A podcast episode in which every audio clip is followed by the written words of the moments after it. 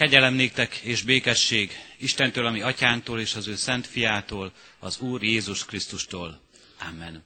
Folytassuk Isten tiszteletünket a 24. Zsoltárunk 4. és 5. versének éneklésével. A 24. Zsoltárunk 4. és 5. versét énekeljük. A negyedik vers így kezdődik. Ti szent kapuk, kinyíjatok, fejeteket feltartsátok.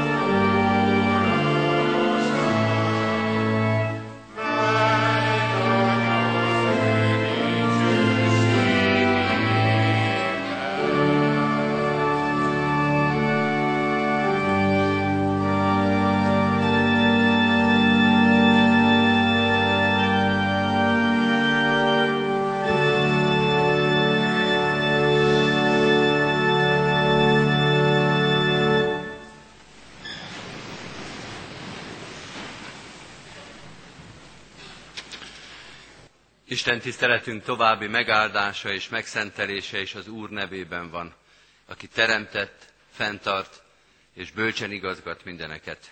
Amen.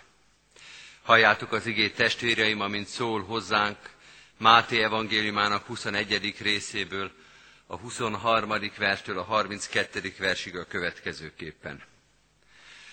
Azután bement a templomba, és miközben tanított, a főpapok a véne, nép véneivel együtt odamentek hozzá, és ezt kérdezték tőle, milyen hatalommal teszed ezeket, és kiadta neked ezt a hatalmat? Jézus így válaszolt nekik, én is kérdezek tőletek valamit, és ha megfeleltek rá, én is megmondom nektek, milyen hatalommal teszem ezeket. Honnan való volt a János keresztsége? Mennyből vagy az emberektől? Ők pedig így tanakodtak egymás között. Ha azt mondjuk mennyből, azt fogja mondani nekünk, akkor miért nem hittetek neki? Ha pedig azt mondjuk emberektől, akkor félnünk kell a sokaságtól, mert Jánost mindenki profétának tartja. Ezért ezt felelték Jézusnak, nem tudjuk. Ő pedig így válaszolt nekik, én sem mondom meg nektek, milyen hatalommal teszem ezeket. De mi a véleményetek erről? Egy embernek két fia volt, és az elsőhöz fordulva azt mondta, fiam, menj, dolgozz ma a szőlőben. Ő így felelt, nem akarok. Később azonban meggondolta magát, és elment. Azután a másikhoz fordulva is ugyan, ugyan azt mondta annak is, ő azonban így felelt, megyek, uram, de nem ment el. Ki teljesítette a kettő közül az apja akaratát? Az első felelték. Jézus erre ezt mondta nekik. Bizony mondom néktek, a vámszedők és a parázna nők megelőznek titeket az Isten országában. Mert eljött hozzátok János az igazság útján, de nem hittetek neki. A vámszedők és a parázna nők pedig hittek neki. Ti azonban ezt látva még később sem gondoltátok meg magatokat, hogy higgyetek neki. Isten tegye áldottá igének hallgatását és szívünkbe fogadását. Hajtsuk meg most fejünket és imádkozzunk.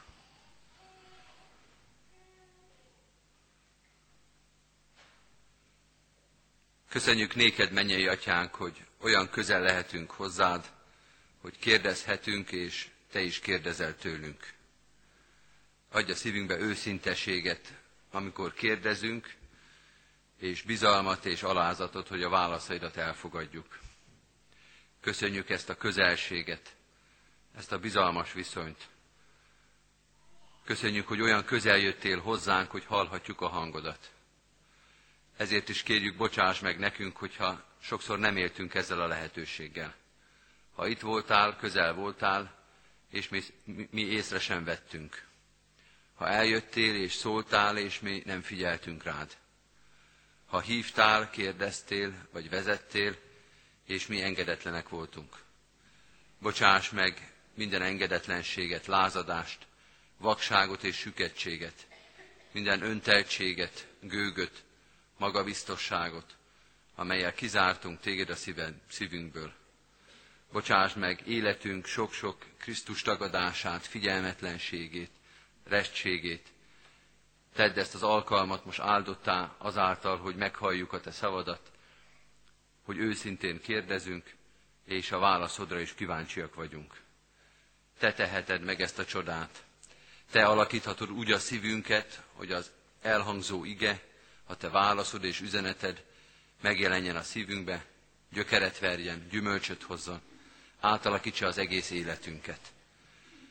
Nagy szükségünk is van erre. És nagy tapasztalatunk az, hogy megtörtént ez már az életünkben sokszor. Úgy hallgatunk most téged, és úgy készülünk az ige hirdetésre, mint akik átélték már, hogy te megváltoztatsz, újjászülsz, újjáformálsz, új életet adhatsz. Segíts most is így hallgatni téged, ezzel a bizalommal, ezzel a tapasztalattal, azzal a biztos hittel, hogy a te kezedben minden lehetséges. Hogy te még a reménytelenség ellenére is reménységet hozhatsz a szívünkbe. Hogy nincs olyan kérdés, helyzet, nincs olyan betegség vagy probléma, amelyet ne lehetne reménységgel eléd vinni. Szólj most hozzánk, hogy örömünkben és háladásunkban, fájdalmunkban és szorongásunkban csak téged kérdezzünk, csak a te igéd után tájékozódjunk, csak téged kövessünk. Amen. Kedves testvérek, készüljünk az ige hirdetésre a 160. dicséretünkkel, ennek a hónapnak az énekével minden teremtett állatok az Úristent áldjátok. thank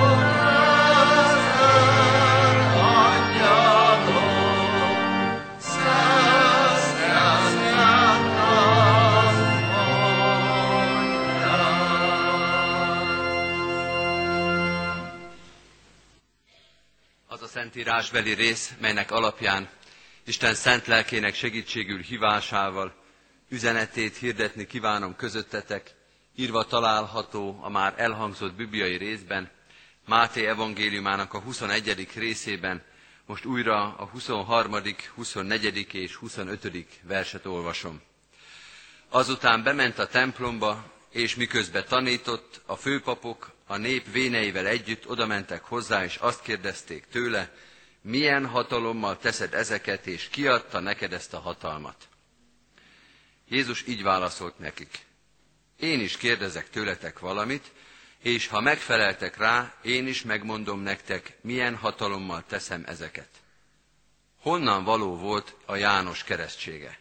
Mennyből vagy emberektől? Eddig Istennek írott igéje. Kedves testvérek, sok olyan története van az új szövetségi szentírásnak, az evangéliumoknak, amelyben Jézus beszélget, vitatkozik, kérdésekre válaszol. A most felolvasott történet ezek közül a kevésbé ismertek közé tartozik. De ha magát a párbeszédet talán kevésbé is ismerjük, a forgatókönyvet mindenképpen ismerősnek érezhetjük, hiszen szinte mindig így zajlik a történet.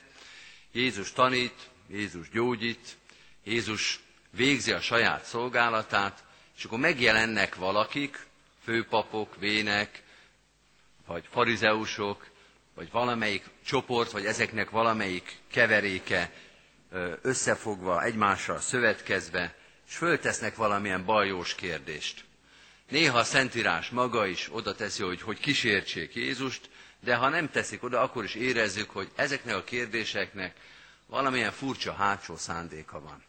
Valami rossz íze van ennek a kérdésnek, már magának a jelenetnek is, akkor Jézus rájuk néz, és valami furcsát válaszol nekik, ezzel egy kicsit fel is oldja ezt a feszültséget, el is fordítja a történetet.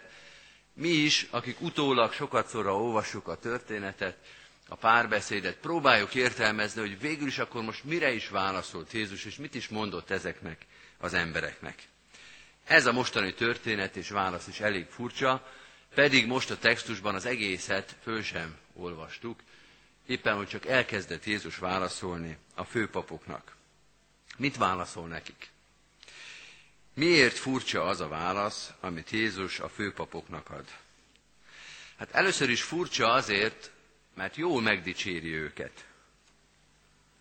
Ez így elsőre talán nem olvasható ki a válaszból, talán éreztek is a megfogalmazásomban bizonyos gúnyt, van is benne, de tulajdonképpen Jézus azt mondja a főpapoknak, igazatok van. Ez a nagy kérdés. Fején találtátok a szöget. Amikor azt kérdezitek, kérdezitek tőlem, hogy milyen hatalommal teszem ezt, és én visszakérdezek, hogy Jánosnak a keresztsége honnan volt, akkor ez ugyanaz a kérdés. És a válasz is ugyanaz. Honnan van Jézus hatalma, és honnan van keresztelő János keresztsége, szolgálata. Ugyanaz lenne a válasz. És ezt ti megértettétek, ti megéreztétek, és fölmertétek tenni. Szinte látom Jézus mosolyát, ahogy nézi ezeket az összevont szemöldökű, a saját fontosságuk és biztos pozíciók tudatában ott álló embereket, nézi őket, és azok kezdenek egyre inkább zavarba jönni, egymást nézegetni, hogy akkor most miről is van szó, miről is beszél itt ez a mester, miről beszél ez a tanító. Igen, mondja Jézus, a legnagyobb kérdés ez, honnan van Jézus hatalma? Honnan van Jézus hatalma a virágvasárnapi bevonuláshoz? Honnan van Jézus hatalma arra, hogy megtisztítsa a templomot, hogy jeleket és csodákat tegyen, hogy tanítson a templomba, hogy az Isten igéjét magyarázza? Ez a nagy kérdés. Valaki egyszer azt mondta, az igazi kérdéseket az eleve létező válaszok szülik, és nem fordítva. Azt mondja Jézus, itt van az eleve létező válasz és ti erre rámertetek kérdezni. De van itt egy másik kérdés is, mondja Jézus nyugodtan, és szerintem még mindig mosolyogva. A másik kérdés az, hogy ti mit szeretnétek hallani? Ti minek drukkoltok? Nemrég egy testvéremmel beszélgettem, vagy hallgattam az ő beszédét, és mesélte, hogy amikor ő hallgatja mások embernek, vagy hallgatta mások embernek a beszédeit, ahogy meséltek egy történetet, esetleg már több egyszerre hallotta, Esetleg úgy is hallgatta, hogy nem is figyelt oda, vagy úgy nézett ki, mintha nem is figyelne, vagy úgy nézett ki, mintha bóbiskolna már, de mégis, ahogy hallgatta a történetet, mindig megérezte, hogy hopp, itt valami ebbe a történetben nem stimmel. Itt valaki hazudik. Ez a történet itt hirtelen egy kanyart vett. Ez a lelkek megítélésének a karizmája. És hogyha ez néhány embernek megadatik, mennyivel inkább megvan a Teremtő Istennek. Hogy hallgat minket, és azt mondja, hopp, itt nem is ez a kérdés. Nem az a kérdés, hogy én milyen hatalommal cselekszem, hanem hogy ti mit szeretnétek. És hogyha arra a kérdésre meg lesz a válasz, hogy én milyen hatalommal cselekszem ezeket, nem csak erre lesz meg a válasz, hanem az is ki fog derülni, hogy itt tulajdonképpen mit szeretnétek. Hogy milyen választ vártok. Ha az a válasz, hogy az Istentől van a hatalom, hogy maga az Isten az, aki virágvasárnapján bevonult Jeruzsálembe, hogy maga az Isten az, aki megtisztította a templomot, ha maga az Isten az, aki jeleket és csodákat tesz és tanít, akkor nincs igazából mozgásterünk, akkor nincs más lehetőség csak leborulni előtte, elfogadni ezt a hatalmat, és követni Jézust.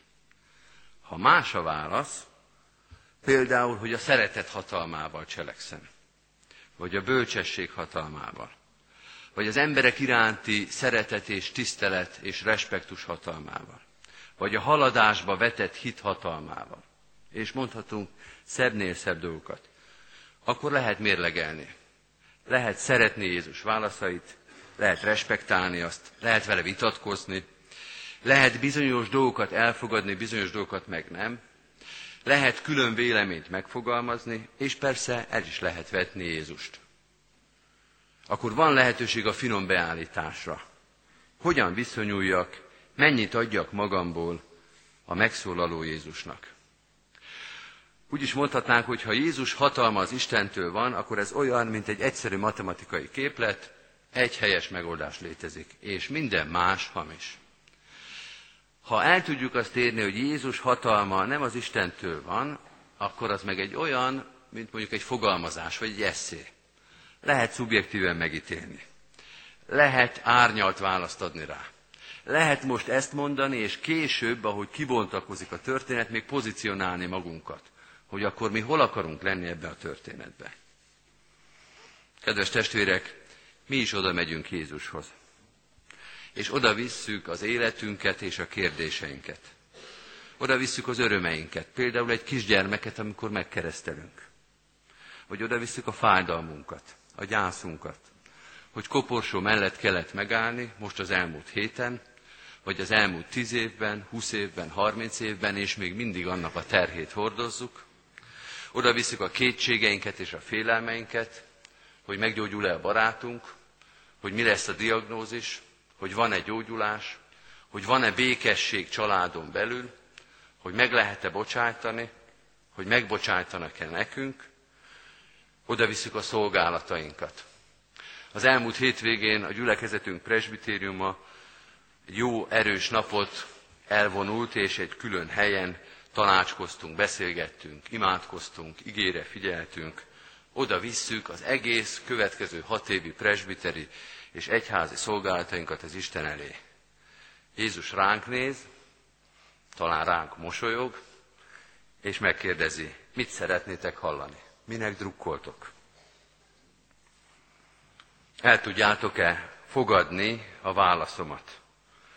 azt, hogy nékem adatot minden hatalom menjen és földön, elmenvén azért tegyetek tanítványokká minden népeket, megkeresztelvén őket az atyának, a fiúnak, a szentléleknek nevébe, tanítván őket, hogy megtartsák mindazt, amit én parancsoltam, és én veletek vagyok minden napon a világ végezetéig. Boldog az, aki ezt a választ várja Krisztustól, boldog az, aki ezt a választ kapja Krisztustól. Amen.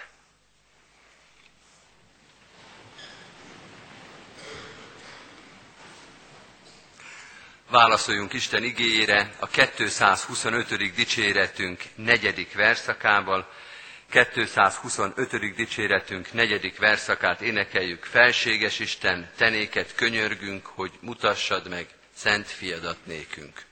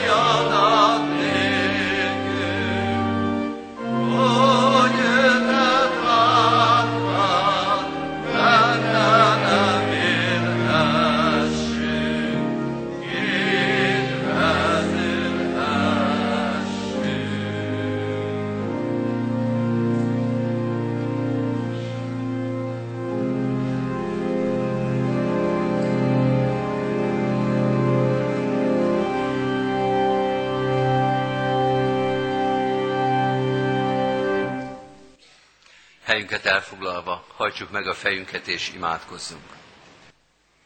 Urunk, hálát adunk néked azért, hogy a szívünkbe és a vesénkbe látsz, pedig sokszor leleplezel minket. A nagy ügybuzgalommal föltett ravasz kérdéseinket átvilágítod és megmutatod, mi van igazából a szívünkbe. Sokszor meg is szégyenülünk előtted. Mégis hálát adunk azért, mert a Te igéd, a Te tekinteted, a Te bölcsességed nem a kárhozatunkra, nem a megszégyenítésünkre, nem az elítélésünkre jött, hanem hogy megmentsen. Sokszor a saját ravasságunk, bölcsességünk, saját szándékainktól kell megmenteni. Jöjj és nézd ránk, ismerj meg minket, lásd meg a szívünk kimondott és kimondatlan kérdéseit. Igazítsd helyre az életünket, egy jól irányzott kérdéssel, válaszsal és üzenettel ragadj meg minket, hogy a mai napunk is a Te igéd erőterében, a lelked vezetésével teljen. Billensd helyre az életünket, hogyha az valamilyen balgaság, csalfaság, valamilyen rossz elképzelés, gőg vagy önzés erőterében van. Billens helyre az életünket, hogyha valamit nagyon elrontottunk a te szereteted, igéd és üzeneted, kegyelmes és irgalmas, nagy türelmű ige. Légy tekintettel az életünkre. Mutasd meg, hol rontottuk azt el, és mutasd meg a helyes választ is. Köszönjük, hogy az igéd így talál meg újra és újra minket. Annyi sok kérdés van bennünk, te mutasd rá a legfontosabbakra. Tőled várjuk rá a válaszokat is. Így köszönjük meg a mai alkalom sok áldását, a keresztelés örömét, az ige hirdetést, a közösséget, a közös imádságot.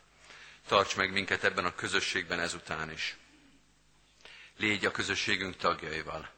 Értük imádkozunk most elsősorban. Testvéreinkért itt és a távolban. A családtagjainkért. Gyermekekért és unokánkért. Egy megkeresztelt kisgyermekért. Imádkozunk azokért, akik távolról gondolnak most ide, de nem lehettek itt. Az ő örömük is, és az ő imádságuk is legyen benne ebbe a napban. Könyörgünk hitves társért, testvérért, szülőért és nagyszülőért.